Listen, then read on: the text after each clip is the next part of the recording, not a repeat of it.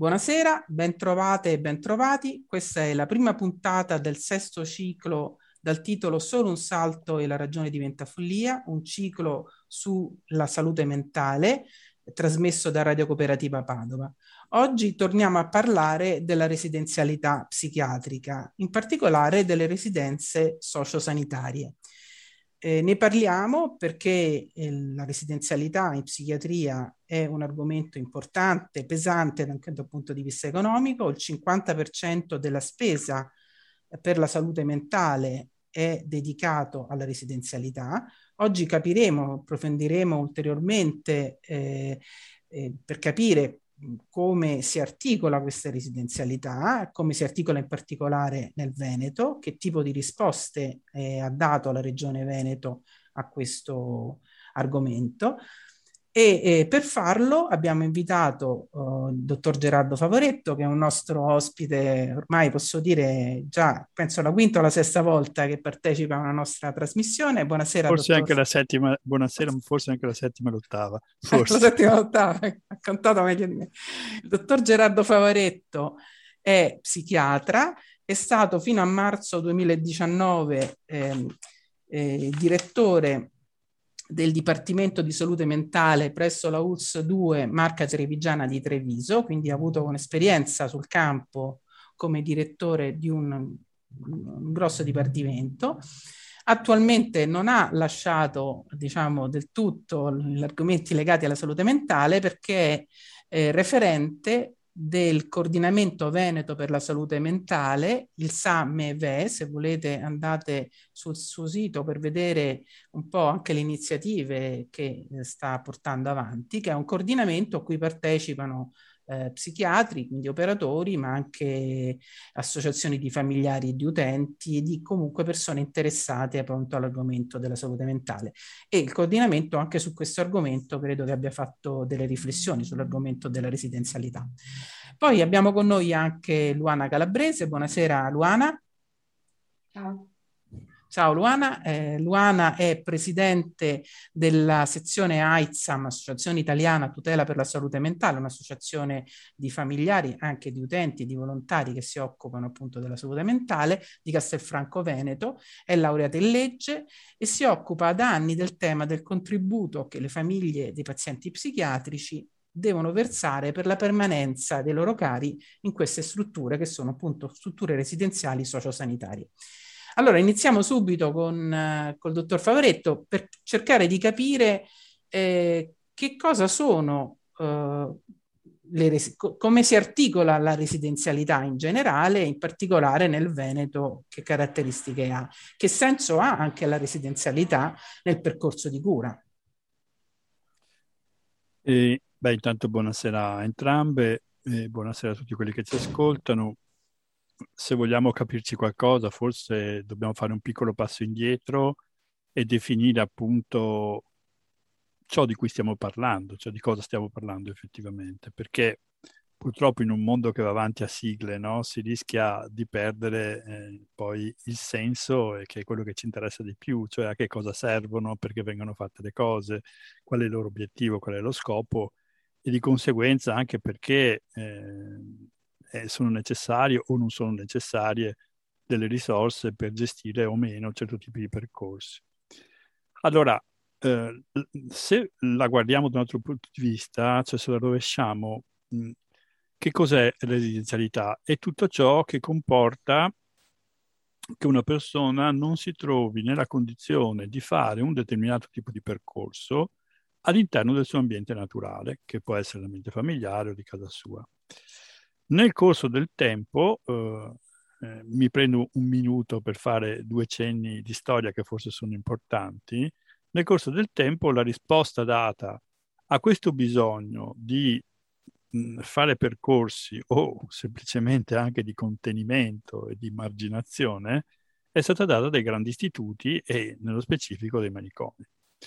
I manicomi erano forme residenziali nel senso che comportavano il fatto che una persona era permanentemente, stabilmente collocata all'interno dell'istituto e come i manicomi funzionavano i grandi istituti di accoglienza, di ispirazione religiosa o meno, laici, eccetera, che poi appunto nel 1904 sono diventati manicomi. Ma c'è da dire che l'esperienza di forme di residenzialità eh, alternative è un'esperienza, mh, come per esempio le comunità terapeutiche, è un'esperienza che va molto più in là del tempo di quanto pensiamo, nel senso che già nella seconda metà dell'Ottocento ci sono esperienze di piccole comunità o ci sono esperienze in alcune città di accoglienza, per esempio in famiglie di persone con disturbi mentali, tipico l'esempio della città belga di Gel, dove appunto fino eh, dall'Ottocento era diffusa la pratica no, di accogliere le persone eh, che avevano problemi mentali nelle famiglie generalmente, insomma, al di là del fatto che si trovassero meno in struttura, è solo per dire insomma che la forma della comunità come forma di identità non è una forma che nasce adesso, ma è una forma che ha nel tempo, insomma, tante esperienze, tante modalità, tante radici. Col superamento dei manicomi nel nostro paese nel 1978 si è posto il problema che eh, ovviamente non veniva cancellata la necessità per alcune persone di compiere certi tipi di percorsi all'interno di un contesto diverso da quello suo naturale, del proprio contesto naturale. Tradotto in altre parole, certe persone non potevano fare certi percorsi terapeutici, riabilitativi a casa e avevano bisogno di un contesto diverso.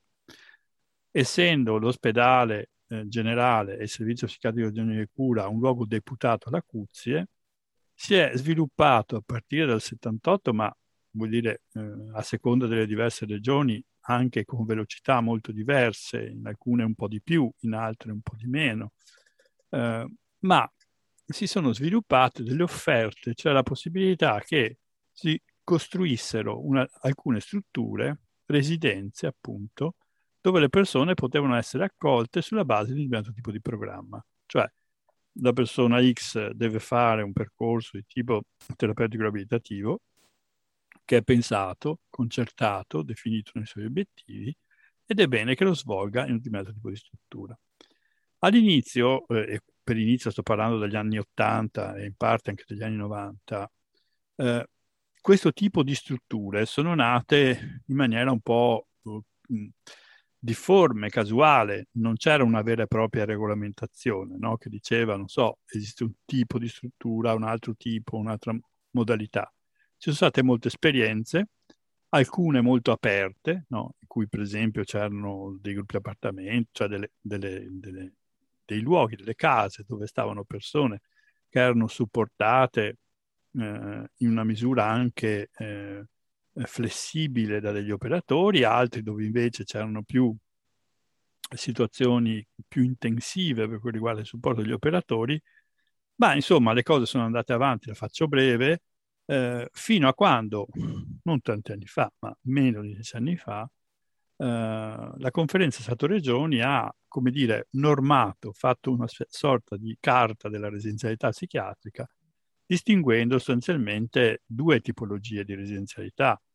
Cioè ha detto le comunità terapeutiche, le comunità dove le persone vanno per fare programmi terapeutici riabilitativi, come si possono distinguere? Le ha distinte in intensive ed estensive, con una protezione, diciamo, con, quindi forse il termine protezione anzi completamente inadeguato, lo rinnego immediatamente, con un'assistenza, con un supporto che, che è sulle 24 ore e ha detto questo tipo di strutture sono di fatto sanitarie, cioè no, appartengono all'ambito del, eh, di quella che è un LEA, una prestazione sanitaria, e altri tipi di strutture con un'assistenza che, mh, e quindi una presenza degli operatori più limitata nel tempo, che invece hanno una natura sociosanitaria e quindi appartengono eh, ai LEA per una quota e non completamente.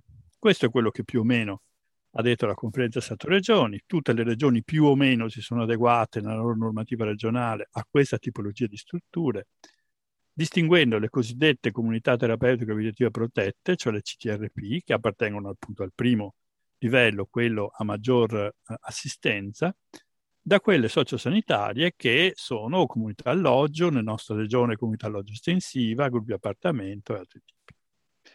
Ma questo normare le comunità, cioè l'aver fatto una norma sulle comunità, ovviamente non è che eh, ri- risolve il problema della qualità del bisogno, eh, eh, dice semplicemente quali sono le strutture che allo stato attuale possono dare risposte eh, di tipo residenziale, cioè accogliere persone che hanno bisogno di un posto che li accolga, che lo definisca questo posto. Tutta questa premessa mh, per dire qual è lo scenario generale. Torniamo un attimo però a quello a cui bisognerebbe sempre tornare, cioè non tanto sulle risposte, le normative, ma sui bisogni, cioè qual è il bisogno delle persone. E questo tipo di mh, definizione, di struttura, eccetera, risponde pienamente a quei bisogni e peraltro anche al modificarsi, a cambiare di questi bisogni, no? a un'evoluzione di bisogni che è sempre più uh, accelerata da certi punti di vista, perché se andiamo a vedere il contesto sociale e personale di molti individui e di molte persone che hanno problemi di salute mentale, i cambiamenti degli ultimi vent'anni non sono paragonabili ai cambiamenti dei vent'anni precedenti, sono ancora più radicali, ancora più importanti, ancora più significativi. Non parliamo dei cambiamenti di questi, di questi, di questi ultimi due anni, di questo anno e mezzo. Detto questo, allora, lo scenario in cui ci muoviamo è, eh, da un punto di vista nazionale, c'è una normativa che definisce quali sono, le, si chiamano unità di offerta, le tipologie no, di comunità che possono eh, offrire un servizio in ambito psichiatrico, queste però, come dire, sono una parte, possono dare una risposta a una parte di un bisogno che è un po' più complesso e articolato. Io partirei da qui, eh, mi fermo adesso, eh, non, non, voglio spaventare nessuno, eh, mi partirei da qui eh, per poi riprendere la questione del bisogno e se queste davvero rispondono completamente al bisogno, no, dal mio punto di vista, e capire quali sono forme alternative per poter permettere a persone appunto che nel loro ambiente naturale non possono svolgere programmi di tipo terapeutico abitativo, se ci sono qua, quali altri contesti è possibile. L'unica cosa che mi sento di ricordare molto è che è la centralità del programma terapeutico abitativo, no? Non si tratta di ragionare, eh, e questo è una cosa che magari riprenderemo, no? eh, al, sulle residenzialità come posti dove mettere le persone, si deve sempre comunque ragionare su che cosa le persone hanno bisogno, su che cosa le persone hanno bisogno e che cosa dobbiamo fare con le persone. Credo che sia un punto di vista che se va perso ci riporta nella logica, diciamo, pre-riforma in cui appunto il bisogno è mettere le persone da qualche parte. Che si chiamino comunità, che si chiamino manicomi, che si chiamino bed and breakfast, chiamateli come volete, ma se si ragiona in questi termini è chiaro che si fa un'operazione che non è evolutiva, che non è terapeutica, ma dopo insomma torneremo su queste cose. Sì, io riprendo un po', volevo approfondire ulteriormente con lei questo tema perché mi sembra di capire che quindi mh, un po' la posizione che avete preso come eh, coordinamento Veneto per la salute mentale a favore, per esempio, del budget di salute, di cui abbiamo già parlato in una precedente trasmissione, che proprio parte dal eh, piano terapeutico individualizzato, cioè conosce la persona, eh, conosce quelli che sono i suoi bisogni e anche le sue potenzialità, perché eh, quello che è la preoccupazione forte dei familiari e, e, di chi entra nel percorso delle comunità terapeutiche che questo percorso non, si, non finisca più, che ci sia un effetto che si chiama iatrogeno, cioè la, la cura, non cura, ma eh, diciamo eh, conferma sempre più una eh, estraneità dal mondo reale, esclude la persona dal, dal mondo reale e, e diciamo, ehm, eh, rinforza delle difficoltà e, e, poi questa persona non ha più eh, gli strumenti per, per, essere inserita, no? Questo anche credo che sia un aspetto importante.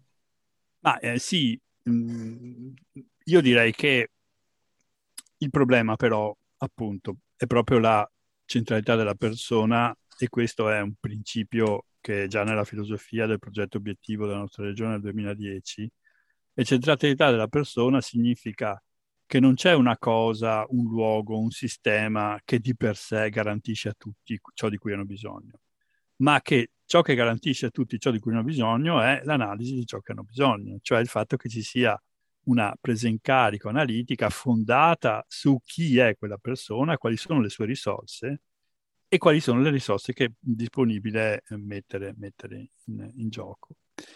Direi che il principio delle basi di salute, appunto, andrebbe, come dire, esteso come una sorta di supporto a questa, a questa logica, a questo tipo di approccio, no? Perché se diventa anche questo un, una pratica, diciamo, tipo burocratico, no? Diciamo, eh, chi mette a disposizione, che risorse mette a disposizione per fare che cosa, e non si pensa appunto al senso di, di qualche cosa, si rischia anche lì di spuntare no? un ulteriore strumento.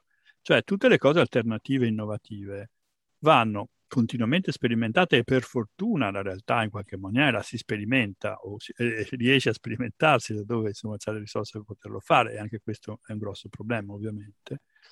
Però mi permette anche di dire eh, sul discorso dell'effetto iatrogeno, questo è assolutamente vero eh, nel momento in cui non c'è un pensiero a monte del percorso che viene fatto dalla persona, cioè appunto ti metto lì perché non so dove metterti, stai lì, così i problemi sono, sono risolti. In verità dobbiamo anche prendere atto che ci sono persone che hanno, come dire, delle autonomie che possono essere eh, limitate o compromesse o messe in discussione dall'evoluzione di una patologia che in qualche maniera può dare delle problematiche da questo punto di vista. Non è che tutte le persone, eh, questo ce lo dicono i dati, ce lo dice l'esperienza, ecco, perché tutte le persone fanno lo stesso identico percorso. Ci sono persone che possono non aver mai bisogno nella loro vita di nessuna forma di residenzialità, peraltro la residenzialità riguarda una percentuale decisamente mh, bassa no? rispetto a tutte le persone che sono curate in un servizio. Ci sono persone che però eh, hanno delle grosse difficoltà, ce l'hanno nel loro ambiente naturale, ce l'hanno loro come capacità di autonomia, ce, ce l'hanno. Ed è con queste persone in particolare che bisogna cercare di sviluppare forme alternative, no? Cioè di creare appunto, di non dare risposte che siano permanenti ed escludenti, che non siano marginanti, no? E, e a queste persone, paradossalmente, base di salute e altre forme devono essere eh, ciò che viene pensato proprio laddove non si pensa che ci siano soluzioni. No, ma al contrario, no? bisogna cercare le soluzioni. Cosa è successo in corso di tanti anni? Tante persone, per esempio, uscite dal circuito della disabilità psichiatrica sono finite in grandi istituti, no? in istituti per disabili o, o, o, in quegli istituti che sono sopravvissuti comunque. No? Eh, uno dei motivi per cui si è parlato nella DGR 1673 del 2018 che la Regione Veneto ha adottato relativamente alla residenzialità, che va vista nel suo complesso, non va vista solo per un aspetto solo, va vista per tutte le cose che ha deciso, alcune eh, condivisibili, molte altre no, non condivisibili, ma una di queste è appunto il discorso della temporalizzazione, no? di dire, beh, tu puoi stare in quella comunità per due anni, tre anni, quello che è.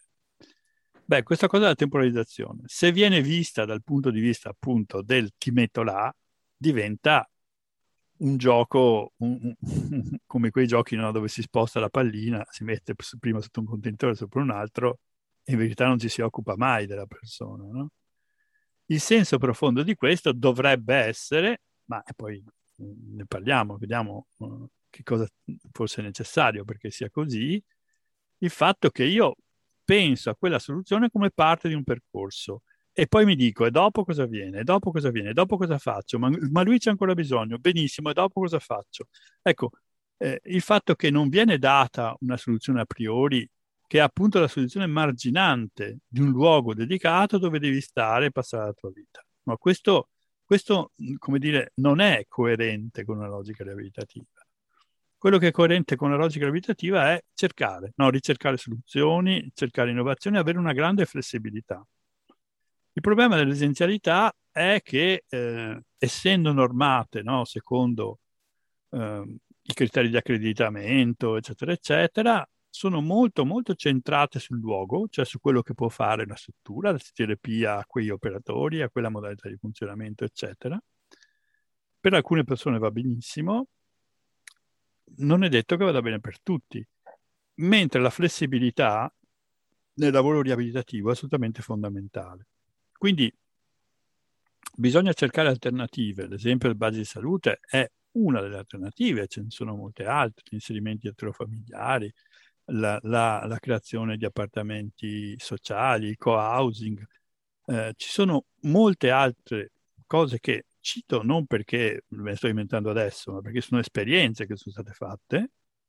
E, io e ne abbiamo parlato ancora... anche nelle trasmissioni. Insomma, e ne avete parlato, ne, avete parlato. Esatto, esatto, ne avete parlato e io dico ne abbiamo bisogno di questo e ancora di altre esperienze, anche di altre modalità perché eh, stringersi sul fatto di, come dire, smistare le persone no? da, un, da, una struttura ad un'altra non è un buon servizio al bisogno che le persone hanno di fare un percorso riabilitativo. Sì, io volevo aggiungere una cosa che mi sembra molto importante, che è quella della misurazione dell'efficacia dell'intervento, che non è così chiara per i familiari, cioè qualcuno che a un certo punto ti dica abbiamo migliorato, c'è stato un miglioramento per questo, questo e questo parametro e che ti dia anche modo di valutare la, eh, l'efficacia di quel, di quel lavoro, non soltanto per i familiari, mi viene detto, mi viene fatto dire anche per gli, per gli operatori, cioè anche gli operatori dovrebbero, secondo me, per quella che è la mia esperienza così molto piccola quando ero sono stata all'interno di una dell'associazione, partecipavo a dei gruppi, e però la, la valutazione delle, del, di quello che stai facendo, l'importanza di, di, trovare degli indicatori che ti dicano come sta funzionando il servizio che stai dando, non soltanto la residenzialità, ma anche altri servizi. Secondo me quello è un altro tema che mi pare che non sia molto presente nella... non so cosa, cosa ne pensa il dottor Favaretto. Questa è una, mh, un'osservazione ed è uno degli aspetti critici della 1673, perché io personalmente penso che non solo sia necessario... Scusate, completamente... la, interrompo, la 1673 è il decreto... Eh, la DGR, la, la, regionale, regionale ha, 1673 del 2018 che ha, che ha normato l'offerta normato. della residenzialità psichiatrica ecco, nel Veneto. Scusate perché noi siamo tutti con questi acronimi, ma esatto, è, è, giusto, è, giusto, è giusto spiegare. Eh, allora, fra le, fra le criticità che ci sono, sicuramente una delle più importanti riguarda questo. Io dico non solo rispetto alla misura dell'efficacia, cioè quali sono gli indicatori che effettivamente quel tipo di lavoro, quel tipo di percorso sta servendo ed è utile a raggiungere degli obiettivi. Ma una delle osservazioni che facemmo già all'epoca, che purtroppo non fu tenuta in considerazione, è il fatto che bisognerebbe avere anche dei criteri di ammissione, cioè bisognerebbe riuscire a definire a priori dei profili, delle tipologie di bisogno, in modo tale anche da capire chi dove deve andare, perché ci deve andare lui e non un altro, e se vogliamo anche un po' le priorità, no? nel senso che per esempio dire eh, ci sono quattro persone che devono andare in una CTRP e ci sono due posti. Chi è che ci va prima? Chi ha portato prima la domanda? Chi è? O va chi ha più bisogno secondo dei, degli indicatori trasparenti, chiari, eh. sono una valutazione. Allora Assolutamente, noi... dottor Favaretto, guardi, io le posso dire che la, il, il, tema della lista d'attesa, quando ho fatto parte anni fa della commissione di studio sulle comunità terapeutiche, l'avevo posta e mi è stata subito assolutamente. Adesso non so se lo fanno, comunque, speriamo. Questo, è la lista, so. la lista, la lista delle, delle persone che sono diciamo, cioè dare un diciamo, criterio per mettere i criteri di ammissione, i criteri di ammissione e quindi dire questa prima di quest'altra, diciamo in medicina ci dovrebbe essere se ho un tumore galoppante. guardi, c'è nelle, prima... case, c'è nelle, case, di riposo, non si eh, capisce eh, perché non ci debba essere in strutture, in strutture come queste. Insomma, no? Sono assolutamente d'accordo. Eh, si mette una persona in una comunità alloggio, per esempio di base, è chiaro che si deve in qualche maniera far incrociare le caratteristiche della persona, il suo bisogno, con quello che la comunità di base può fare. Se metto una persona eh, che ha bisogno di un'assistenza più intensiva in una comunità di base, non sto facendo un buon lavoro né per la persona né per la comunità e così via. Per questo i criteri di ammissione sono importanti e soprattutto ovviamente devono essere trasparenti, chiari, cioè sono in qualche modo obiettivi. Si fa nelle case di riposo, si fa nelle strutture per la disabilità, perché anche nel studio della disabilità si fa questa valutazione, forse sarebbe auspicabile che si facesse anche, anzi senza forse, sarebbe auspicabile che si facesse anche nelle strutture, nelle strutture per la residenzialità psichiatrica.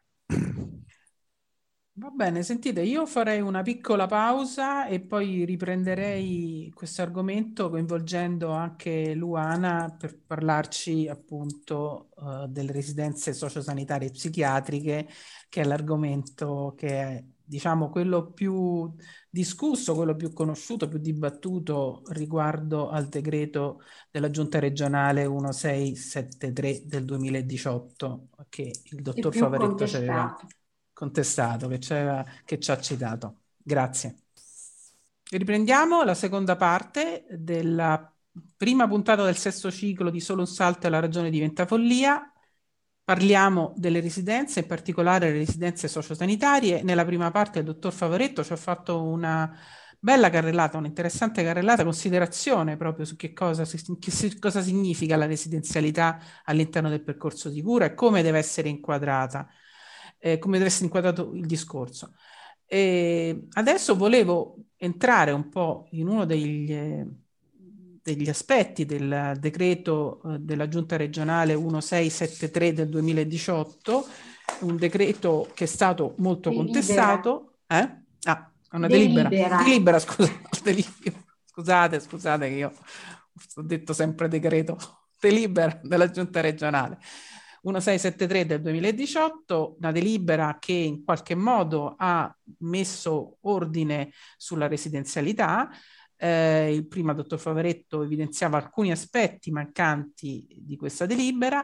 Adesso io volevo parlare, sempre col dottor Favaretto, di una delle eh, istituzioni, della, della, creazione di una eh, cosiddette residenze sociosanitarie psichiatriche che sono state istituite per, da questo decreto. Volevo chiedere a lui che cosa sono e poi sentire da Luana Calabrese che è con noi, che è dell'AITSAM di Cast- è la presidente dell'AITSAM di Castelfranco, eh, che cosa ne pensa di queste RSSP che sono residenze sociosanitarie psichiatriche. Allora, dottor Favaretto. Sì, allora, primo, in primo luogo ricordo appunto che questa delibera di cui stiamo parlando, eh, come dire, ricorda tante altre delibere che sono state fatte in giro per l'Italia, in tutte le regioni, in cui eh, c'è stata la necessità di organizzare, di dare una normativa sulle residenzialità psichiatriche anche coerentemente appunto a quella, a quella eh, conclusione, quel documento della conferenza Stato-Regioni che l'aveva classificato in quel modo. Eh, una cosa che vorrei sottolineare è che quella delibera eh, tocca molti aspetti, per esempio la programmazione dei posti letto per, per azienda, per, per territorio, ehm, il, la, i criteri e le modalità appunto per quindi l'accreditamento di queste strutture, eh, la quantità, gli standard degli operatori, insomma, tocca tanti aspetti, quindi è una delibera molto complessa, cui alcuni punti, ripeto, sono condivisibili, altri no, sono molto discutibili. Allora cosa dice quella, quella delibera? Dice, beh, eh, quindi nel Veneto abbiamo sostanzialmente eh, tipologie di strutture di questo tipo e dice cioè, eh, ci sono le CTRP, le comunità terapeutiche protette di tipo A, di tipo B, a seconda la differenza è la, la, diciamo, la, quantità di assistenza che è sempre sulle 24 ore ma un po' meno intensiva, quindi estensiva nel, nel secondo caso della CTRP di tipo B. Poi abbiamo le strutture sociosanitarie. Le strutture sociosanitarie dice sono la comunità alloggio di base, la comunità alloggio estensiva, che è una comunità alloggio di base ma con tempi di permanenza un po' diversi. Abbiamo i gruppi appartamento, che sono diciamo, la forma di residenzialità dove l'assistenza è prevista per una, alcune ore al giorno e quindi sono quelle che hanno un'assistenza di minore intensità rispetto a tutte le strutture. E poi dice abbiamo una istituisce una nuova tipologia di residenza che è la residenza sociosanitaria protetta, RSSP. Ha questa residenza eh, che a differenza delle altre non ha una chiara temporalizzazione, eh, non è previsto un utilizzo, eh, sono destinate persone che, avendo superato una certa età che viene stabilita in 45 anni e avendo avuto già percorsi riabilitativi importanti, eh, possono accedere a questo tipo di residenzialità, di residenza appunto, eh, per un periodo determinato di tempo. Allora, eh, qual è eh, la logica che ha ispirato questo? Perché insomma bisogna anche un po' dire come sono le cose. La regione aveva mh, fatto delle, delle, rilevazioni e si era resa conto che eh, ci, c'erano molte persone, mh, alcune persone, non, non pochissime, eh, accolti in strutture o in istituti inviate dai dipartimenti di salute mentale e che queste persone eh, erano in queste situazioni da diverso tempo. E questo è un grosso problema. Cioè, scusa, scusi, in strutture che non erano strutture eh, psichiatriche, erano strutture eh, residenziali. Erano, erano, strutture di tipo psichiatrico non chiaramente accreditate o strutture o grandi istituti o istituti per disabili o situazioni di questo tipo. Queste persone risultavano in carico ai dipartimenti di salute mentale, però si trovavano in queste strutture. No? Ne ha contate un tot. Ora, il problema è questo, cioè in verità il problema è proprio questo, non è, eh, cioè la SSPP è una conseguenza di un problema sul problema ma il problema che sta a monte è che nel sistema generale della residenzialità e della riabilitazione c'erano tutta una serie di persone che ne uscivano eh, portate a un percorso sostanzialmente di cronicità. Quello che dicevo prima, dove le metto? No? Dove metto questa persona? Dove trovo un posto la metto. La risposta, e questo è il grande limite della 1663, non è stata quella di dire, beh, allora rivediamo, no? rivediamo queste persone, rivediamo le loro storie, cerchiamo di capire che soluzioni innovative abbiamo.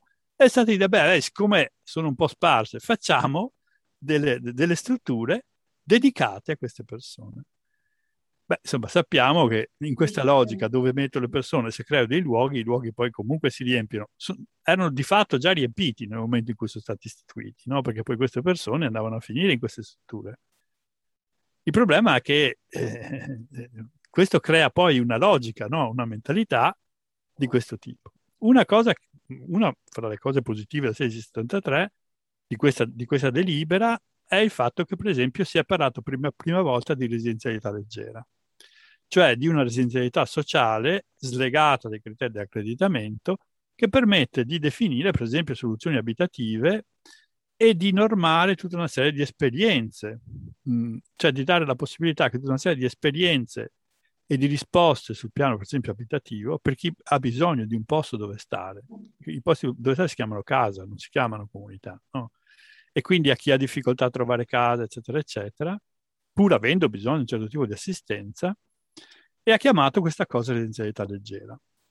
Ecco, questo per esempio è un altro degli ambiti che sarebbe, eh, come dire, interessante evolvessero no, ulteriormente, perché poi si collegano a modalità di finanziamento più articolate, come le pagine di salute, hanno delle caratteristiche particolari che invece, io insisto, proprio con le situazioni più difficili e più problematiche possono essere efficaci, no? Nel senso che bisogna essere flessibili e innovativi con queste strutture. E invece su questo la delibera non lo è stata, no? nel senso che semplicemente ha previsto dei luoghi che sono queste residenze. So- C'è da tenere conto che una cosa che sappiamo che fa patologia in generale, che è il numero, no? qui è stato ampliato. Mm, perché le comunità terapeutiche, le piccole intensive, hanno 12-15 posti? Qui invece sono stati previsti 20 posti che certe volte non sono 20, ma sono 20 più 20 o 20 più 20 più 20. Eh, eh, il che ovviamente, se uno fa i conti, significa creare un piccolo istituto, una piccola situazione in cui c'è sostanzialmente un'assistenza, visti anche i parametri del personale, che difficilmente potrà porre in primo luogo, diciamo, l'aspetto riabilitativo, il pensiero sul percorso, sulle competenze della persona. Ripeto, non è che tutti devono diventare perfettamente funzionanti, ma però il lavoro riabilitativo è dare alla persona la possibilità di fare tutto ciò che può fare. Questo passa in secondo piano perché quando hai un grande numero e una, una quota di personale eh, di operatori di assistenza limitata, perché poi di fatto eh, persone che lavorano in queste strutture sono limitate, l'assistenza che dai è un'assistenza sostanzialmente di tipo alberghiero, eh, nel senso che appunto lavori nella logica di istituto. Ribadisco, il problema è la risposta che è stata data a un problema che già c'era e che non è stato considerato forse come poteva essere considerato in un momento di riprogrammazione di quel tipo. Cioè, lei lo dice cioè, da due punti di vista. Primo, bisognava capire perché queste persone sono diventate, sono arrivate a quel punto e esatto. quindi c'è un lavoro di studio della storia di ciascuno di queste persone studiare il loro percorso e capire eventualmente che tipo di errori, se si riescono a rivelare, rilevare. Ma che magari non sono neanche, magari non sono necessariamente errori, cioè sono errori però nella collocazione, la seconda cosa, persone eh, la che hanno bisogno per molto è invece, adesso io non credo che gli psichiatri o il sistema psichiatrico veneto sia particolarmente terribile, penso che ci sia un problema anche della presenza di fallimenti nel, nella cura cioè ci sono delle persone che entrano nel percorso di cura, che è un percorso per il quale lo Stato spende tanto, perché la comunità terapeutica residenziale protetta, eh, che ci puoi stare due anni, significa spendere 190-200 euro al giorno per queste persone. E poi dopo, semmai, nel, nel, nel, nel DGR, nella delibera della giunta regionale 1673, si parla di persone che hanno avuto per dieci anni un percorso di cura, quindi c'è stato un investimento importante, però poi diciamo, la situazione non si è mossa, la persona anzi eh, sta eh, in una situazione di disabilità. Però questa situazione ci sarà anche da altre parti, ci sono anche altre... Certo eh, anche nelle altre regioni e che tipo di risposta stanno dando le altre regioni? Perché la regione Veneto in un certo senso ha preso, ha fatto un coming out, se vuole, no? Sì. ha detto, no, il problema dobbiamo, c'è. Dobbiamo, eh, come intanto dobbiamo sfatare un mito, no? nel senso che all'interno della eh, salute mentale ci sono tanti tipi appunto di persone, le persone sono diverse, ci sono persone che hanno delle eh, problematiche che sono molto gravi e molto croniche no? Cioè, le problematiche sono tali. Non è che uno non guarisce, quindi c'è un errore perché se tutto faceva giusto allora guariva perfettamente. Purtroppo non è così. Mm, per fortuna per molti è così,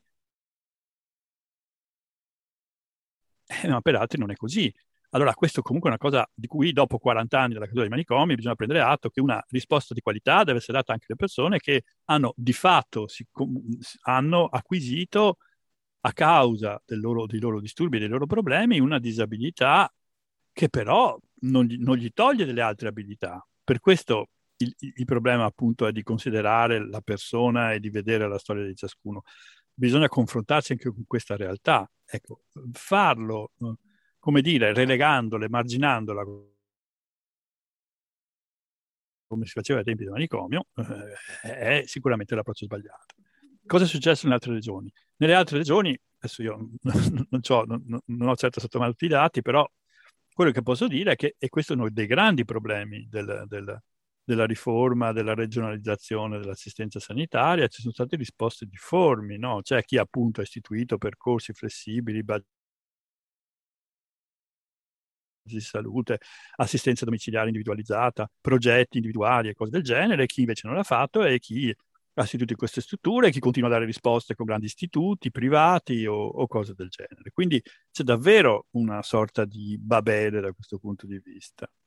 Però questo è lo zoccolo duro, cioè, voglio dire, la qualità dell'assistenza psichiatrica è sicuramente legata alla capacità di accoglienza, di diagnosi e, e, e di terapia per tutte le persone che ne hanno bisogno, ma soprattutto a quelli più gravi, soprattutto a quelli che hanno più bisogno e che sappiamo a causa di patologie che possono essere gravissime, eh, non è che la psichiatria oggi abbia gli strumenti e le capacità di curare qualsiasi cosa, però può occuparsi di qualsiasi tipo di problema.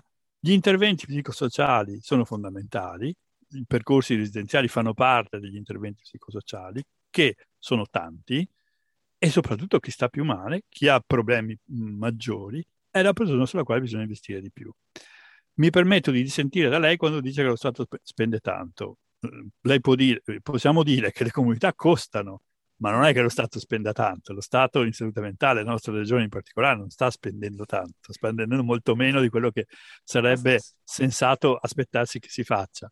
Sono è d'accordo. Che, Volevo dire eh, che però su queste persone si investe molto. Come diciamo che, che la, è una cosa assurda. È come se io facessi posti... un'operazione del cuore fantastica, favolosa, eccetera, e poi dopo mi prendo il raffreddore e muoio per il raffreddore. Cioè, se io poi la persona non la curo, ho, ho come l'impressione che su alcune persone su cui comunque c'è un investimento, poi ci si, ci, ci si perda su... Comunque, ecco. No, no, è vero che i posti letto rispetto a, a, un, certo tipo di ragionamento sono costosi.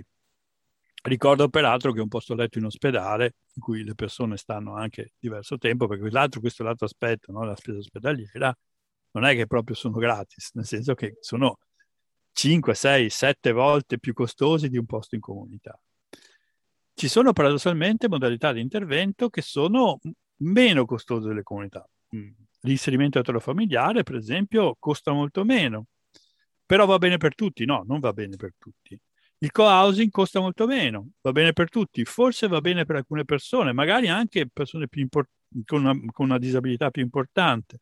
Per questo dico che bisogna essere intelligenti e flessibili anche nell'uso delle risorse, di cui c'è però bisogno. Cioè non si può parlare per esempio di base di salute se non parliamo di niente. Cioè se non ci sono le risorse dietro, la metodologia diciamo, del progetto finanziato da tutti i soggetti che partecipano alla tutela della salute mentale eh, va un po' così, diventa come dire una parola vuota, una sigla che si dice, ma se dietro poi non ci sono le risorse. È va giusto bene. dire che le comunità costano, questo sì, costano e che quei soldi, con quei soldi si possono fare altre cose. Sì, sono assolutamente d'accordo con lei, mi scuso perché forse mi sono espressa male.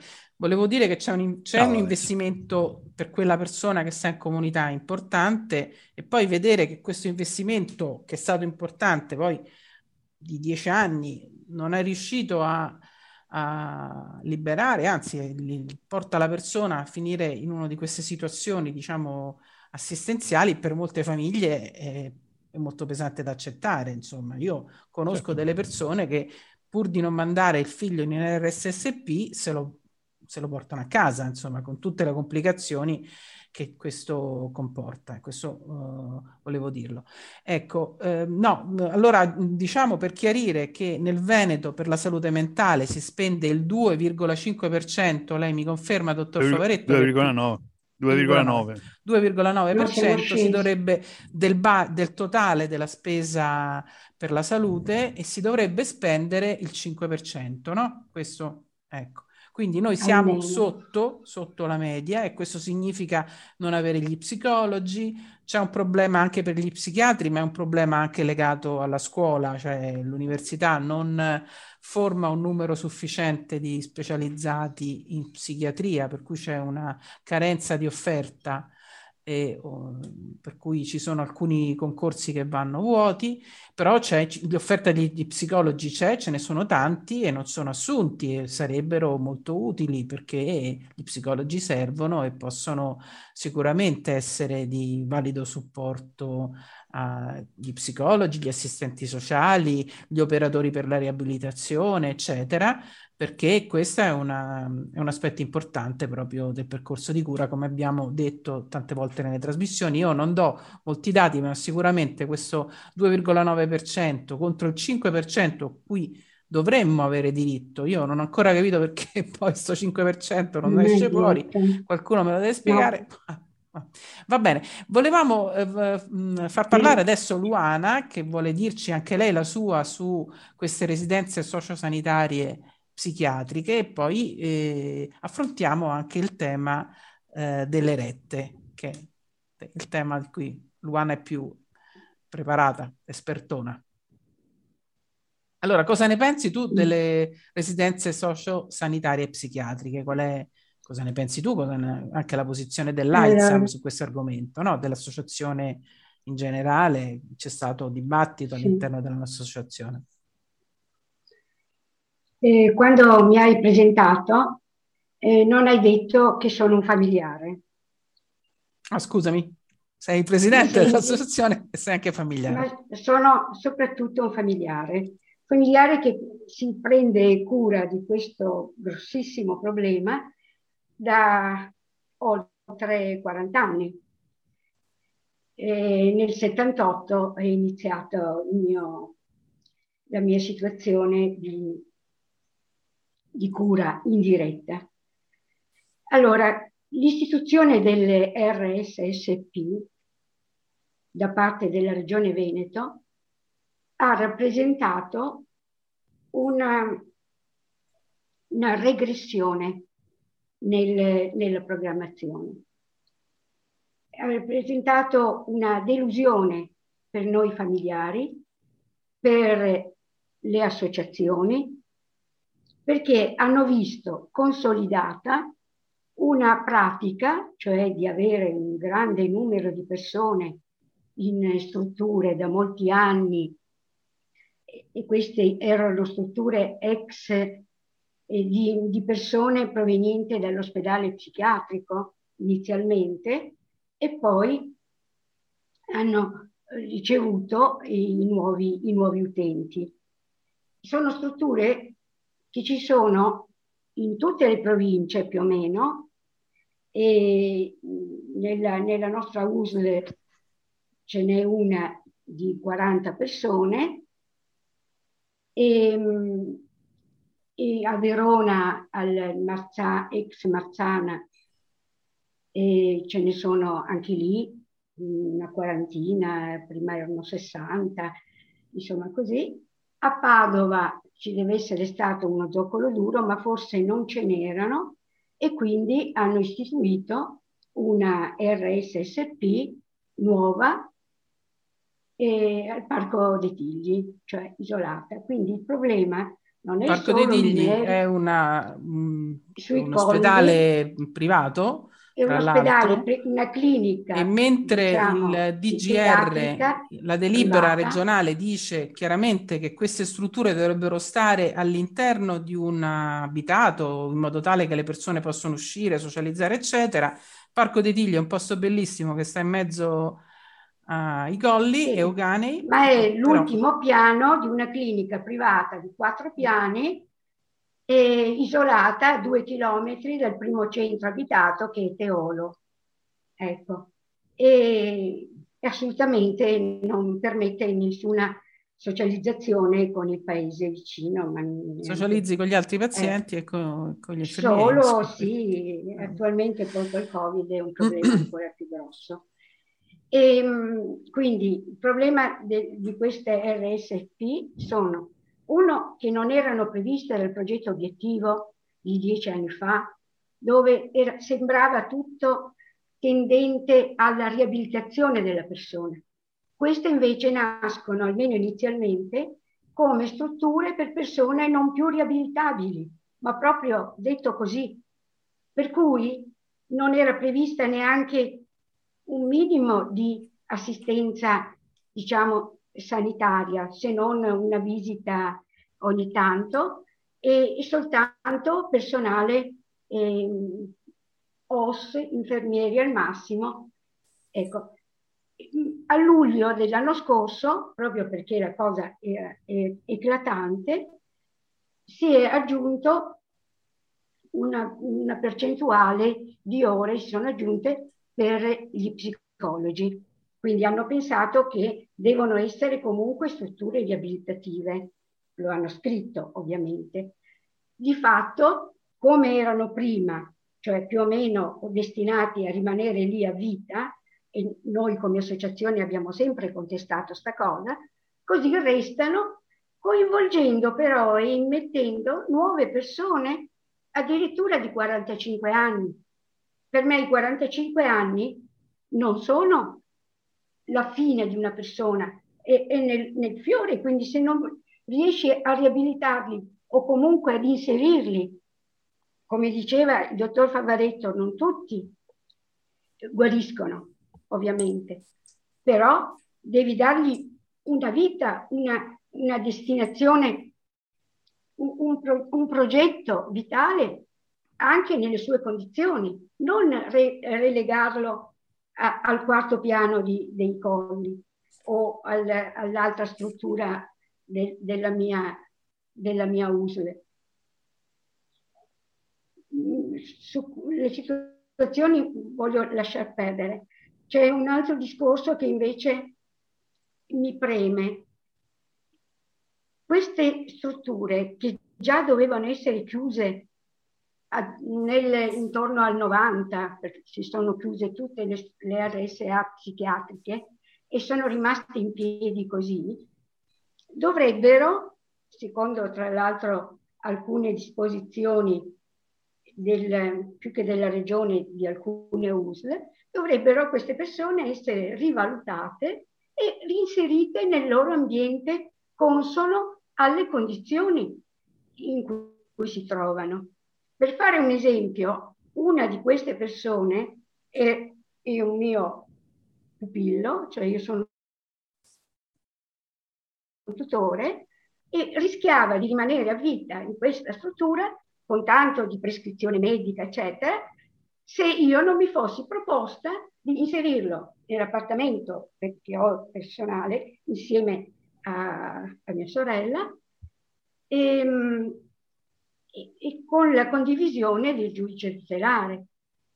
45 anni, lui sta ed è un anno che sta in casa mia, è una persona che è curata, sta bene, fa una vita bellissima perché a questo punto meglio di così non potrebbe farlo, ed era destinato a rimanere lì, dove ha perfino tentato il suicidio per uscirne. Cioè, ecco, questa considerazione che io faccio per uno può essere fatta, non dico per il, 40, per il 100% di quelle 40 persone, ma per la metà di sicuro.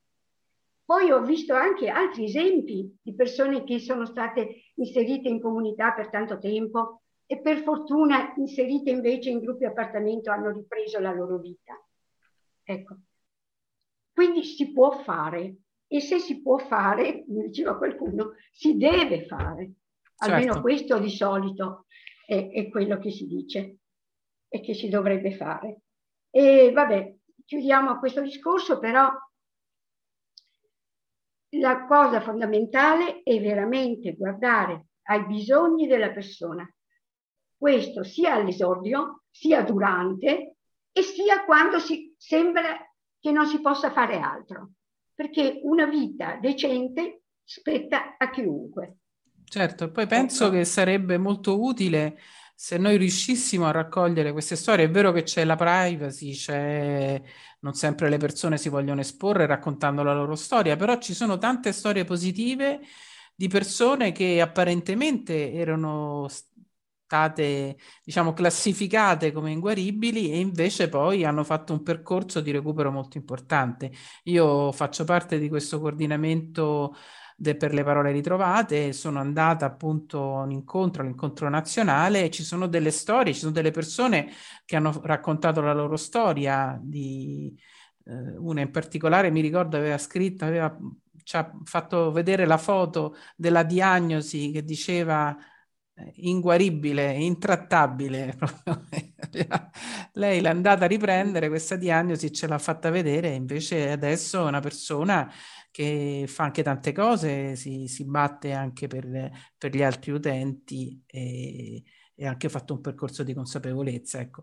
Quello che volevo dire, mi pare che su questo siete tutte e due d'accordo, volevo chiudere questa seconda parte della nostra trasmissione, è proprio eh, l'importanza della partecipazione dell'utente nel proprio percorso di cura. No? Mi sembra che siete tutte e due d'accordo, ma volevo sentire una battuta da, sia dal dottor Favaretto che da Luana su questo argomento. Ah, direi che questo della partecipazione, della condivisione di responsabilità è uno dei fondamenti no, della riabilitazione. Cioè, io, la riabilitazione non si fa su, ma si fa con. No? Il concetto più volte utilizzato no? di empowerment. Cosa significa? Significa che bisogna ritornare alle persone la possibilità di avere un, un autentico protagonismo. Eh, nella nostra regione, per fortuna, da non molto, però è nata per esempio un'associazione di utenti e eh, devo dare testimonianza personale, tutti i contesti in cui questa associazione si è mossa, è quella che spesso ha manifestato una lucidità di analisi onestamente superiore a quella di altre categorie professionali o di altri, o di altri rappresentanti. Eh, e questo non è per un elogio no, un po' populistico del dire, no, ma è perché chi vive la situazione eh, non, non, può subire anche il pregiudizio di dire tu non hai parole in carico, in, in merito. Cioè deve avere e ritornare il diritto ad aversi una parola in merito. E ogni percorso riabilitativo che ha possibilità di successo ce l'ha a partire dalla condivisione. Eh, questo è un punto su cui il coordinamento uh, della salute mentale del Veneto, che appunto comprende tutte le associazioni, dalle società scientifiche fino alle associazioni degli utenti, dei familiari, al privato sociale, insiste molto, cioè il fatto della partecipazione e della condivisione. Non si può fare programmazione senza partecipazione, perché i punti di vista sono indispensabili, sono importanti quanto i dati. I dati sono fondamentali, ma solo i dati, se non vengono letti con la partecipazione del vissuto delle persone, con le loro esperienze, con quello che ne hanno dedotto, certe volte si può discutere sulle esperienze, perché si possono anche arrivare a delle conclusioni che sono limitate perché magari quell'esperienza è limitata, ma non importa, cioè è comunque necessario ed è importante. Quindi questo è un punto fondamentale. Centralità della persona significa anche protagonismo della persona. Va bene, se volevi fare anche tu una piccola considerazione, Luana. Ovviamente sono d'accordo. d'accordo, va bene. Chiudiamo questa seconda parte, ci rivediamo tra pochi minuti per, per, la terza, per la terza e ultima parte, grazie. Riprende la terza parte, parliamo di residenzialità in psichiatria con il dottor Gerardo Favaretto e con la dottoressa Luana Calabrese dell'AITSAM eh, di Castelfranco Veneto. Allora, eh, Luana, io la parte per cui, il motivo per cui ti ho invitato alla trasmissione è insomma, anche questo, cioè il, tuo impegno che tu hai avuto per anni, che è stato per anni su questo tema, che è il tema delle quote che le famiglie devono pagare per un loro congiunto quando questo è ricoverato in una struttura sociosanitaria eh, perché mh, per spiegarvi, quando la struttura è soltanto sanitaria, la quota è tutta sanitaria, la persona non deve pagare niente, è come andare eh, in ospedale, noi non paghiamo per essere ricoverati in ospedale, quindi ci sono le strutture come le comunità terapeutiche residenziali protette, le comunità terapeutiche eh, che una, una Ehm, che, sono, che, fanno un intervento sanitario, ma poi ci sono le strutture socio-sanitarie, cui c'è una parte che viene considerata come di assistenza alla persona che ha una difficoltà a vivere in autonomia e quella parte viene addebitata alla persona. Ecco. Che tipo, di, eh, che tipo di, di problemi ti pongono i familiari rispetto a questa questa quota e anche se ci puoi dare un po' un ordine di spesa che gli viene, eh, che devono pagare per, per chi viene eh, ricoverato in queste strutture. Allora, il problema sociosanitario mm, nasce soprattutto per affibbiare diciamo, una quota della spesa all'utente sono strutture o comunque sono prestazioni sociosanitarie perché riguardano tra l'altro la salute mentale che si cura attraverso prestazioni puramente sanitarie e prestazioni sociali, ma è sempre una cura, una riabilitazione della malattia mentale.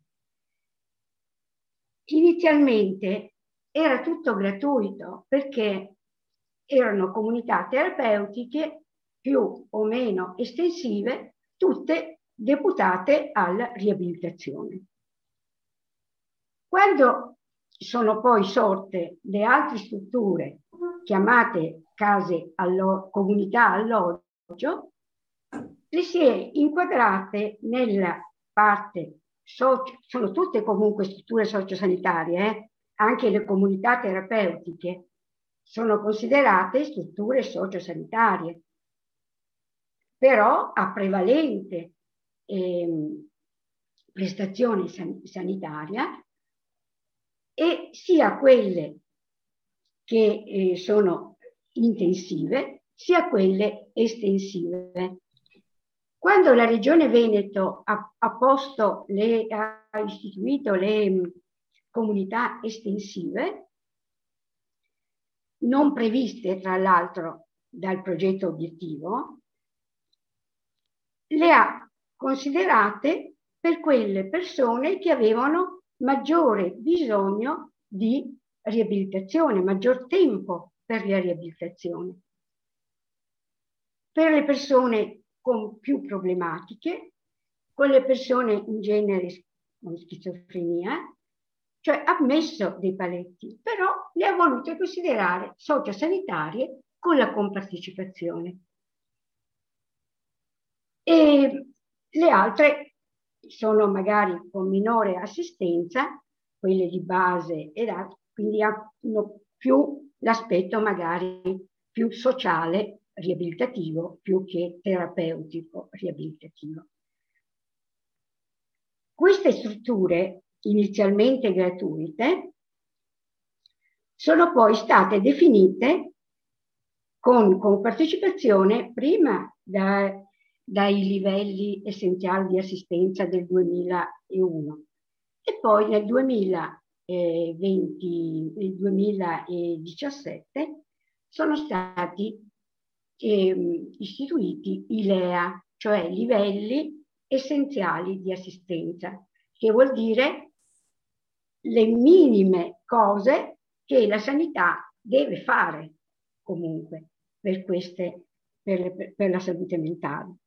E abbiamo nell'articolo 30 tutto quello che deve fare e poi sono previste nell'articolo 33 le strutture sociosanitarie e ne stabilisce proprio quelle in fase in cui è prevalente eh, l'intervento sanitario e sono completamente a carico dello Stato. Poi quelle estensive perché hanno bisogno di, di, di maggior tempo e, e, e considera tra l'altro cronici, però con assistenza 24 ore su 24. E sia le une, quelle diciamo di quelle intensive, che queste estensive con assistenza 24 ore su 24 per persone anche stabilizzate ma che hanno comunque bisogno di questa assistenza, sono completamente a carico dello Stato. Quindi, poi ci sono anche delle sentenze che spiegano meglio questo, quindi sia quelle, le CTRP A, sia quelle B, Comunità terapeutiche residenziali protette, Luana, protette, tu stai parlando brava. una serie ah, di acronimi. Sì. C- no, no, scusa, ecco. CTRP vuol dire comunità ecco, comunità. Abbiamo, diciamo, forse, A non so B. se si è capito bene, ma sì. ci sono sicuramente delle strutture residenziali che, per le quali le persone che le frequentano, che ne sono ospiti, non pagano assolutamente niente. Ma ci sono sì, anche però, delle altre strutture che sono strutture le sociosanitarie. In cui la regione fa pagare, mm. cioè queste estensive di cui stavo parlando, che sono, che hanno, diciamo, un momento... assistenza, che però la regione prevede che si debba fare la compartecipazione, per le quali invece i LEA i livelli essenziali di assistenza, quindi la parte che viene pagata da, dallo Stato, da, completamente dalla a carico dello Stato, non la parte, tutta. Cioè, si dice nell'articolo 33 che sia quelli che hanno bisogno di assistenza 24 ore su 24 perché sono in fase acuta o comunque hanno bisogno di una riabilitazione intensiva, sia quelli con riabilitazione estensiva che sono cronici o che comunque pur stabilizzati hanno bisogno di assistenza 24 ore su 24 sono a carico dello Stato. Bene, questi 24 ore su 24 cronici la regione li inquadra nelle residenze, nelle comuni, come li chiamano, comunità alloggio estensive prevede la compartecipazione. Questo è una, qualcosa che dobbiamo portare avanti perché se ne sono un pochino accorti tutti, ma fanno finta di non, di non accorgersene, le, perché vengono chiesti eh, viene chiesta la compartecipazione indebitamente. Cos'è la compartecipazione? La compartecipazione è prevista dalle, eh, ehm, sia dal, dalla legge 328, la legge quadro, sia dalla legge, dal um, decreto legislativo 159 del 2013 sull'ISEE. Ecco, allora, volevo portarti un po' a, eh, a spiegare in modo, sì, diciamo, più se- facile possibile ecco, che, che cosa può, cioè che cosa sanno in genere le famiglie e che cosa non sanno di poter fare allora, famiglie, per poter eh, eh, evitare di pagare questa quota, perché mi sembra di capire che la, che non dovrebbero. Che non dovrebbero, che, che, tu sostieni che non debbano non pagare questa cosa. Allora, non tutti. Allora, per alcune strutture non si dovrebbe neanche pagare e lì è ancora una causa da fare perché non siamo riusciti ancora ad avere, almeno nel Veneto, delle sentenze favorevoli. Ce l'abbiamo nel Lazio, ma eh, non, non, Tu stai, stai, parlando delle strutture per delle persone con, che hanno disabilità al 100%? Co- ma non vuol dire disabilità al 100%, non c'entra. non c'entra. Noi parliamo di prestazioni effettuate nelle comunità terapeutiche oppure nelle case eh, comunità alloggio estensive oppure nelle comunità alloggio di base, quelle che ha citato prima il dottor Favaretto. Allora, sia le comunità terapeutiche che quelle estensive dovrebbero essere a carico dello Stato. Quelle estensive la Regione invece fa da, eh, da pagare diciamo, la compartecipazione. E per le altre è prevista la compartecipazione e non ci sono problemi. Cosa succede però? Che per dove c'è la compartecipazione non, non ci si comporta dappertutto, in tutte le USL, allo stesso modo. Anche perché bisogna premettere che cos'è la compartecipazione. La compartecipazione, come dicevo prima, è prevista da quegli articoli, eccetera. Cosa prevede? Che la parte sociale, cosiddetta quota alberghiera, venga pagata dai comuni che si rivalgono verso l'utente nei limiti dell'ISEE. Questa è la formula finale che deriva dall'analisi di alcuni articoli nella legge 300. Non ce li citare Suana perché no, tanto non ce li no, non prendiamo che deve, che deve, essere il comune a, a, pagare o comunque poi deve valutare però la capacità economica dell'utente e dice come la deve valutare. La deve valutare secondo quello che adesso è l'ISEE. Allora. I comuni fingono di non conoscere la situazione di non conoscere le leggi soprattutto. Quindi, quando una persona viene eh, introdotta nelle comunità terapeutiche, nelle in queste strutture sociosanitarie, c'è un'unità di valutazione composta sia dalla USL che dal comune e a volte chiamano i sì, familiari a volte l'amministratore di sostegno quando sono abbastanza obbligati e viene definita anche la quota economica che uno deve pagare. Stranamente non, non si tiene conto no, o comunque non si dice alla parte guarda che il comune è tenuto a, a, ad aiutarti nei, nei limiti, eh, cioè per la quota oltre, oltre il tuo ISE. Anzi, chiede ai familiari di pagare direttamente o di, comunque di assicurare la quota perché se no la persona non viene inserita in struttura.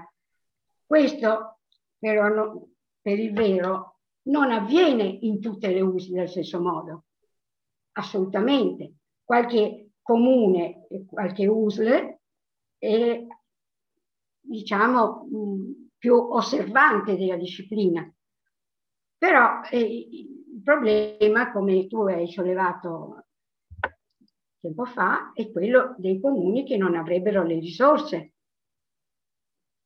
Il Consiglio di Stato ha detto più volte questo è un problema di politica economica, cioè siete voi comuni che dovete eh, provvedere a farvi eh, stanziare il dovuto e, e comunque non, non può ritorcersi verso l'utente o verso la famiglia. Il, quello che noi facciamo, almeno le persone che, che si sono rivolte a me, eh, noi facciamo esattamente il conto come è tenuto per legge e, e almeno per quelle persone che sono già inserite in struttura facciamo pagare il giusto. E, e quindi non pagate tutta la retta, non fate pagare tutta la retta. Sì, naturalmente però bisogna spiegare, d'accordo. scusa Luana, perché io la cosa me l'avevi sì. spiegata prima, adesso allora, sì. quando la persona viene, tenu, viene chiamata a pagare, viene chiamata a pagare in base all'ISE, che è un indice... Eh, dovrebbe, di... dovrebbe, e invece no. Okay. Ci sono eh. due modalità cioè... di calcolare questo ISE, che è un indice socio-economico di capacità... Eh... È un acronimo, adesso non mi viene in mente la parola allora, se, se, il calcolo viene fatto in base alle disponibilità economiche della persona, della persona malata, spesso questo valore è un valore basso, ok? Perché spesso queste sono persone che non hanno un lavoro, non hanno un reddito, non hanno dei beni e quindi non possono contribuire può, alla... Può, Può capitare, può, può capitare, capitare, altri no. Oppure se alternativamente viene tirata in ballo la famiglia, quindi io ho due ecco. genitori che possono essere tutti e due dei lavoratori che hanno comunque un reddito dichiarato, queste persone... No, questo, questo, è il criterio. È ho capito, questo tu stai no, dicendo no, no, che è illegittimo. No, no, Luana, ma io devo spiegare per quale motivo le persone lo stanno pagando, perché evidentemente stanno utilizzando un criterio dell'ISE che non è quello che tu stai sostenendo essere quello giusto, ma viene utilizzato no, no, un ISE no, familiare. Allora, no, allora, ah, sì, non, è neanche, non chiedono neanche l'ISE familiare, perché l'ISE familiare potrebbe essere anche inferiore in certi casi. No, dicono tu sei familiare, hai a cuore il tuo figlio e contribuisci e, oppure vediamo cosa avete, se avete bisogno ci, chiedete un contributo al comune, se proprio non ce la fate.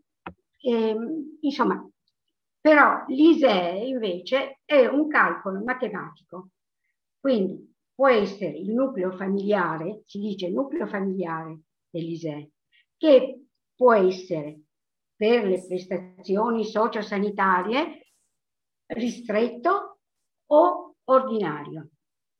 Ordinario vuol dire tutti i familiari che abitano nella stessa casa, cioè la residenza anagrafica. E si fa l'ISE, sempre relativo a quel soggetto, tenendo conto di tutti i familiari che sono nella casa. Questo si chiama ordinario. L'altro ristretto invece riguarda l'utente, i suoi figli e il coniuge.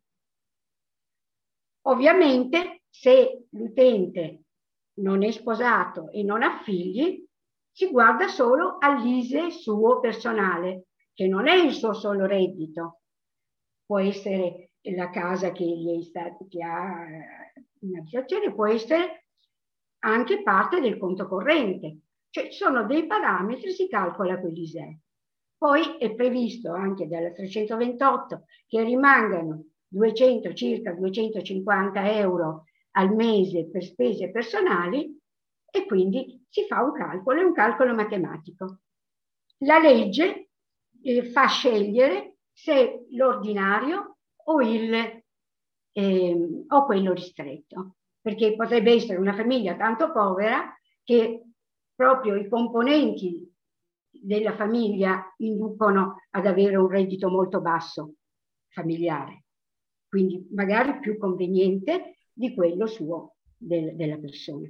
Nell'ISEE non entra più l'invalidità e l'assegno di accompagnamento.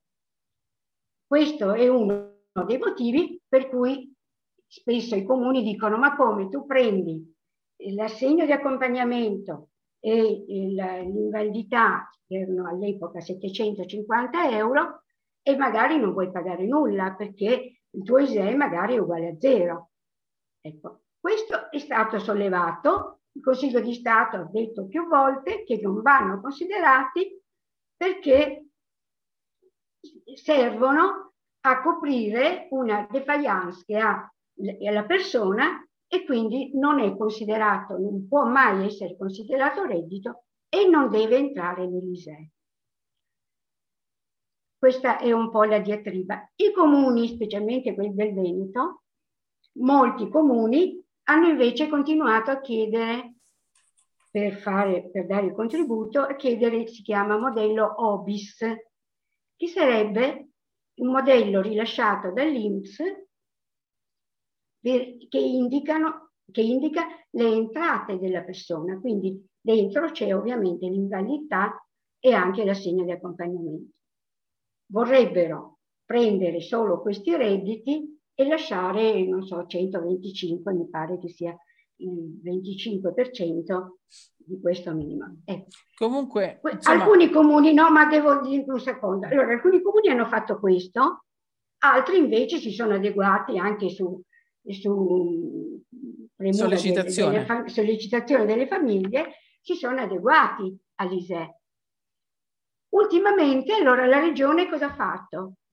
Ha fatto, voleva fare veramente un decreto, un, eh, un disegno di legge, sì, e Lanzarin ha fatto, per dire che effettivamente possono essere riprese tutte le entrate della persona lasciandole lasciando 125, sulla base di una vecchia legge regionale che diceva questo.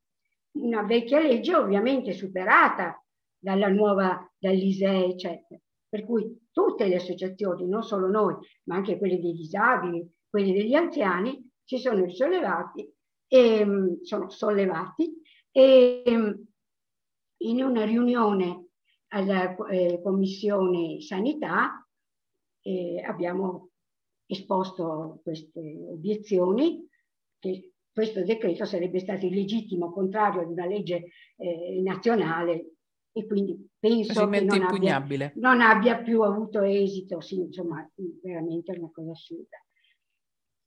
Quello che è grave è che questo decreto, questo disegno di legge ha dato speranza a molti comuni di poter continuare a fare come prima, tant'è vero che proprio nel preambolo di questo decreto si dice hanno fatto bene i comuni ad applicare questa vecchia legge. Cioè, delle cose.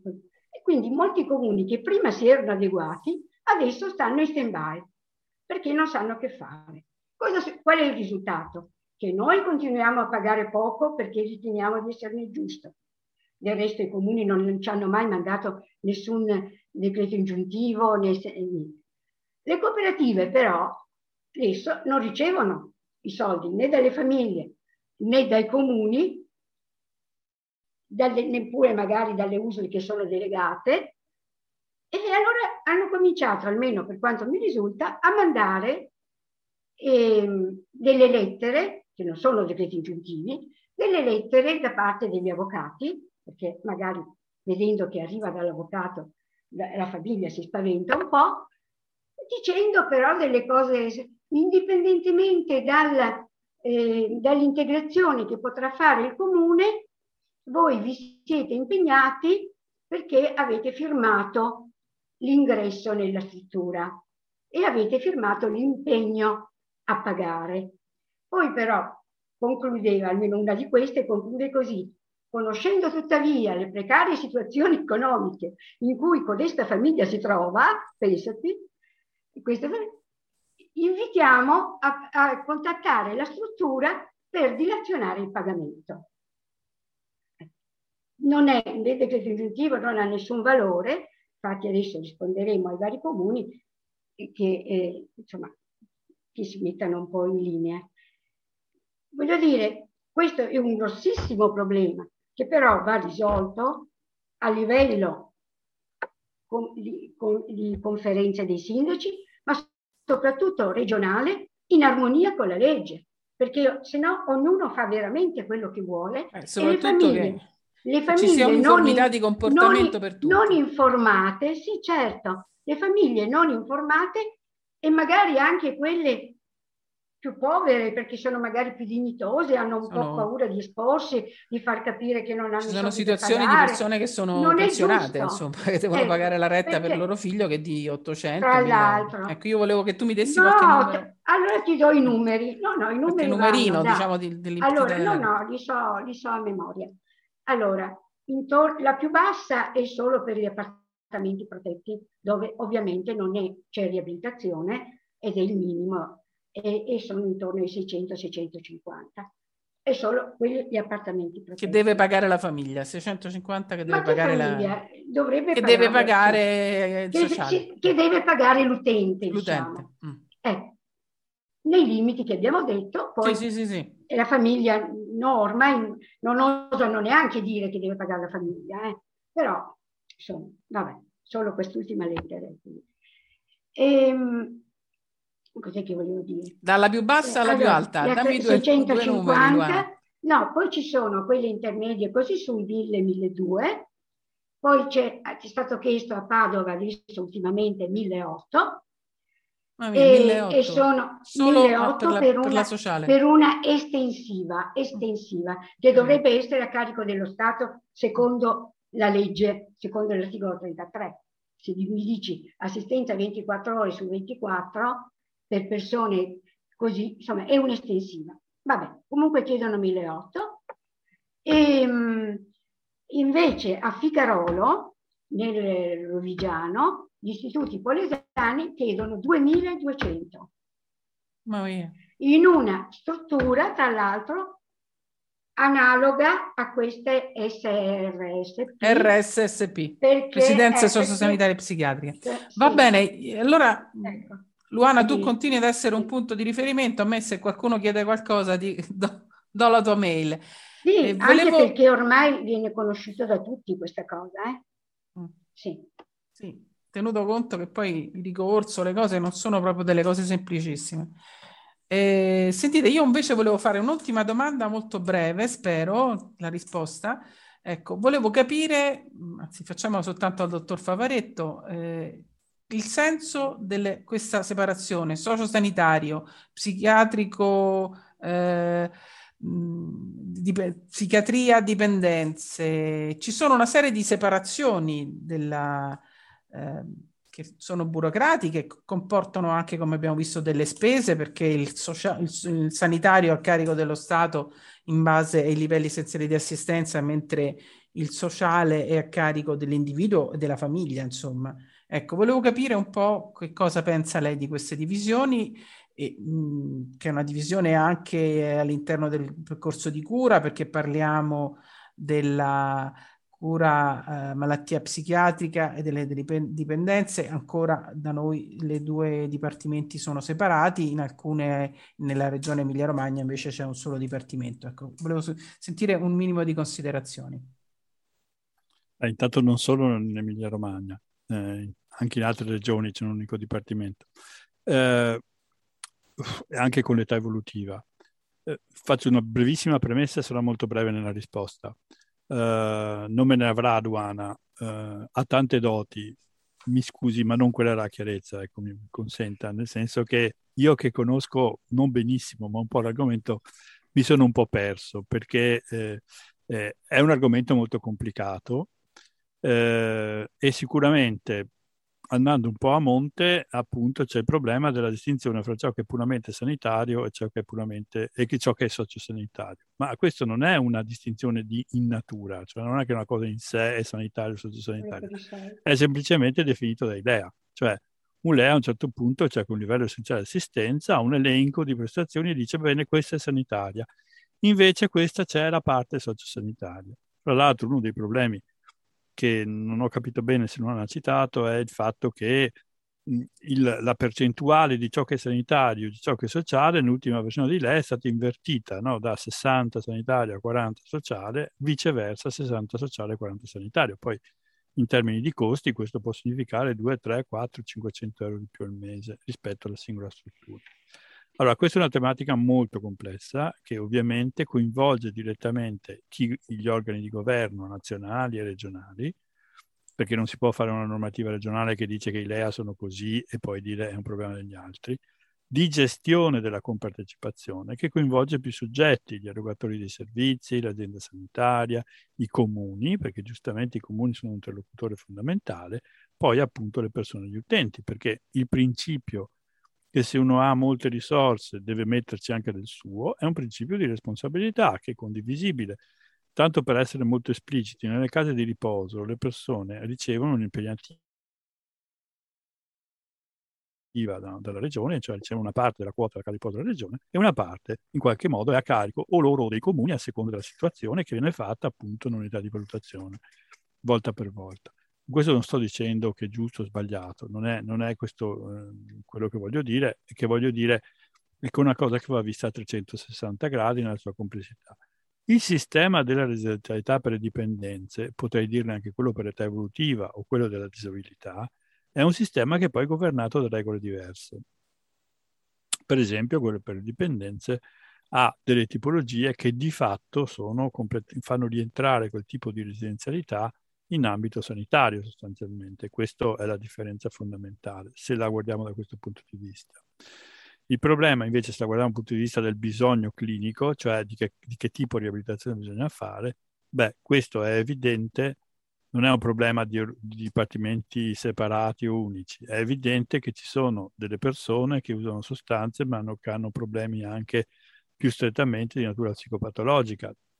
Ammesso che volessimo dire che l'uso di sostanze non è un problema psicopatologico, lo è evidentemente l'uso di sostanze, sia per ciò che genera questo comportamento, sia per le conseguenze dell'uso delle sostanze, cioè l'uso delle sostanze porta comunque a delle conseguenze psicopatologiche.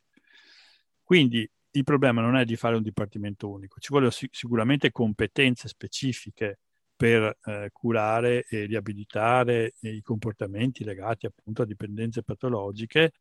È chiaro che però bisognerebbe immaginare un'organizzazione complessiva anche dei percorsi residenziali nei quali ci sia una cornice unica, io sono a favore di un'organizzazione unica che valorizzi le singole competenze, le specificità, ma anche tenga conto che ci sono persone che usano sostanze, che hanno problemi psicopatologici e che ci sono delle residenzialità che devono lavorare anche su questo aspetto. Qualcuna ce n'è nella nostra regione, ma lo stesso discorso lo potremmo fare per l'età evolutiva, cioè le attuali comunità per l'età evolutiva che sono di diverso tipo, educativa, terapeutico-abilitativa, educativo-riabilitativa, anche lì c'è tutta una classificazione, arrivano fino ai 18 anni. E questo io continuo a non capirlo. Cioè non è che uno a 18 anni improvvisamente i problemi che aveva prima, siccome cioè, compie gli anni, allora deve passare da una struttura per i minori a una per adulti. È vero, è vero che ci sono dei margini, e ci sono, come dire, delle proroghe rispetto a quel tipo di percorso. Però è anche vero che bisogna cominciare a pensare che la fascia dai 14 ai 23 anni è una fascia che presenta delle problematiche del tutto omogenee, che quindi ha bisogno di essere pensata anche nei termini della residenzialità, eh, rivalutando un po' l'organizzazione attuale, che non può essere burocratica perché i bisogni non sono mai burocratici, le persone non sono burocratiche, la burocrazia è ciò che pensa di regolamentare il mondo, ma il mondo si regolamenta da solo e, e quindi bisognerebbe comunque andare verso una rilettura, una riorganizzazione dei servizi, che comprende anche il problema delle risorse e dei finanziamenti. Quando si fa il discorso del budget di salute, si fa un discorso che non è solo legato al fatto di avere una maggior focalizzazione sui bisogni, si fa anche per un miglior uso delle risorse, anche quelle che possono essere messe a disposizione dai comuni, dall'utente, dalle famiglie. Eccetera, Dalla famiglia, eccetera. certo, perché anche le famiglie ma, spendono. Ma in, maniera, ma in, maniera, consapevole, cioè in maniera appunto di assunzione di responsabilità, ma anche di assunzione di protagonismo. Io posso dare questo per raggiungere questi obiettivi. Ecco. Certo. Questo supera un po' questa, diciamo, divisione un po' schematica di sociale e sanitario, perché poi insomma a, a vedere ci sono persone per le quali invece appunto è necessario investire più su una cosa, più su un'altra.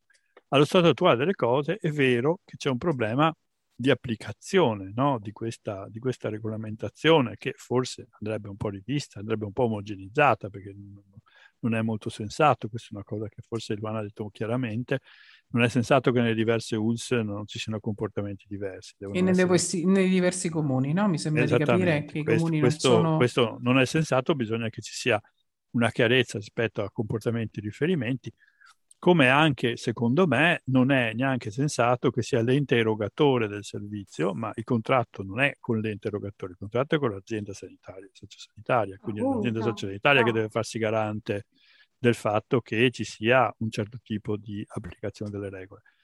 Il delegare l'ente erogatore è uno scamotage che però, voglio dire, complica più le cose invece che risolverle, insomma, quindi credo certo. che si tratti di ragionare in questi termini. Ma ripeto, è una tematica che forse da sola meriterebbe un ulteriore ragionamento. Un ulteriore... Ah, Va bene, allora io vi ringrazio, ringrazio molto Luana Calabrese dell'AISAM di Castelfranco per, essere, per aver partecipato. Ciao Luana, buonasera. E ringrazio Grazie naturalmente il dottor Gerardo Favoretto per questa sua settima partecipazione al ciclo. Forse eh, ottava, non sappiamo. Forse ottava, bisogna che le contiamo allora. Al ciclo Solo un salto e la ragione diventa follia. Vi do appuntamento tra 14 giorni. Grazie a tutti. Grazie, Grazie buonasera. Ciao.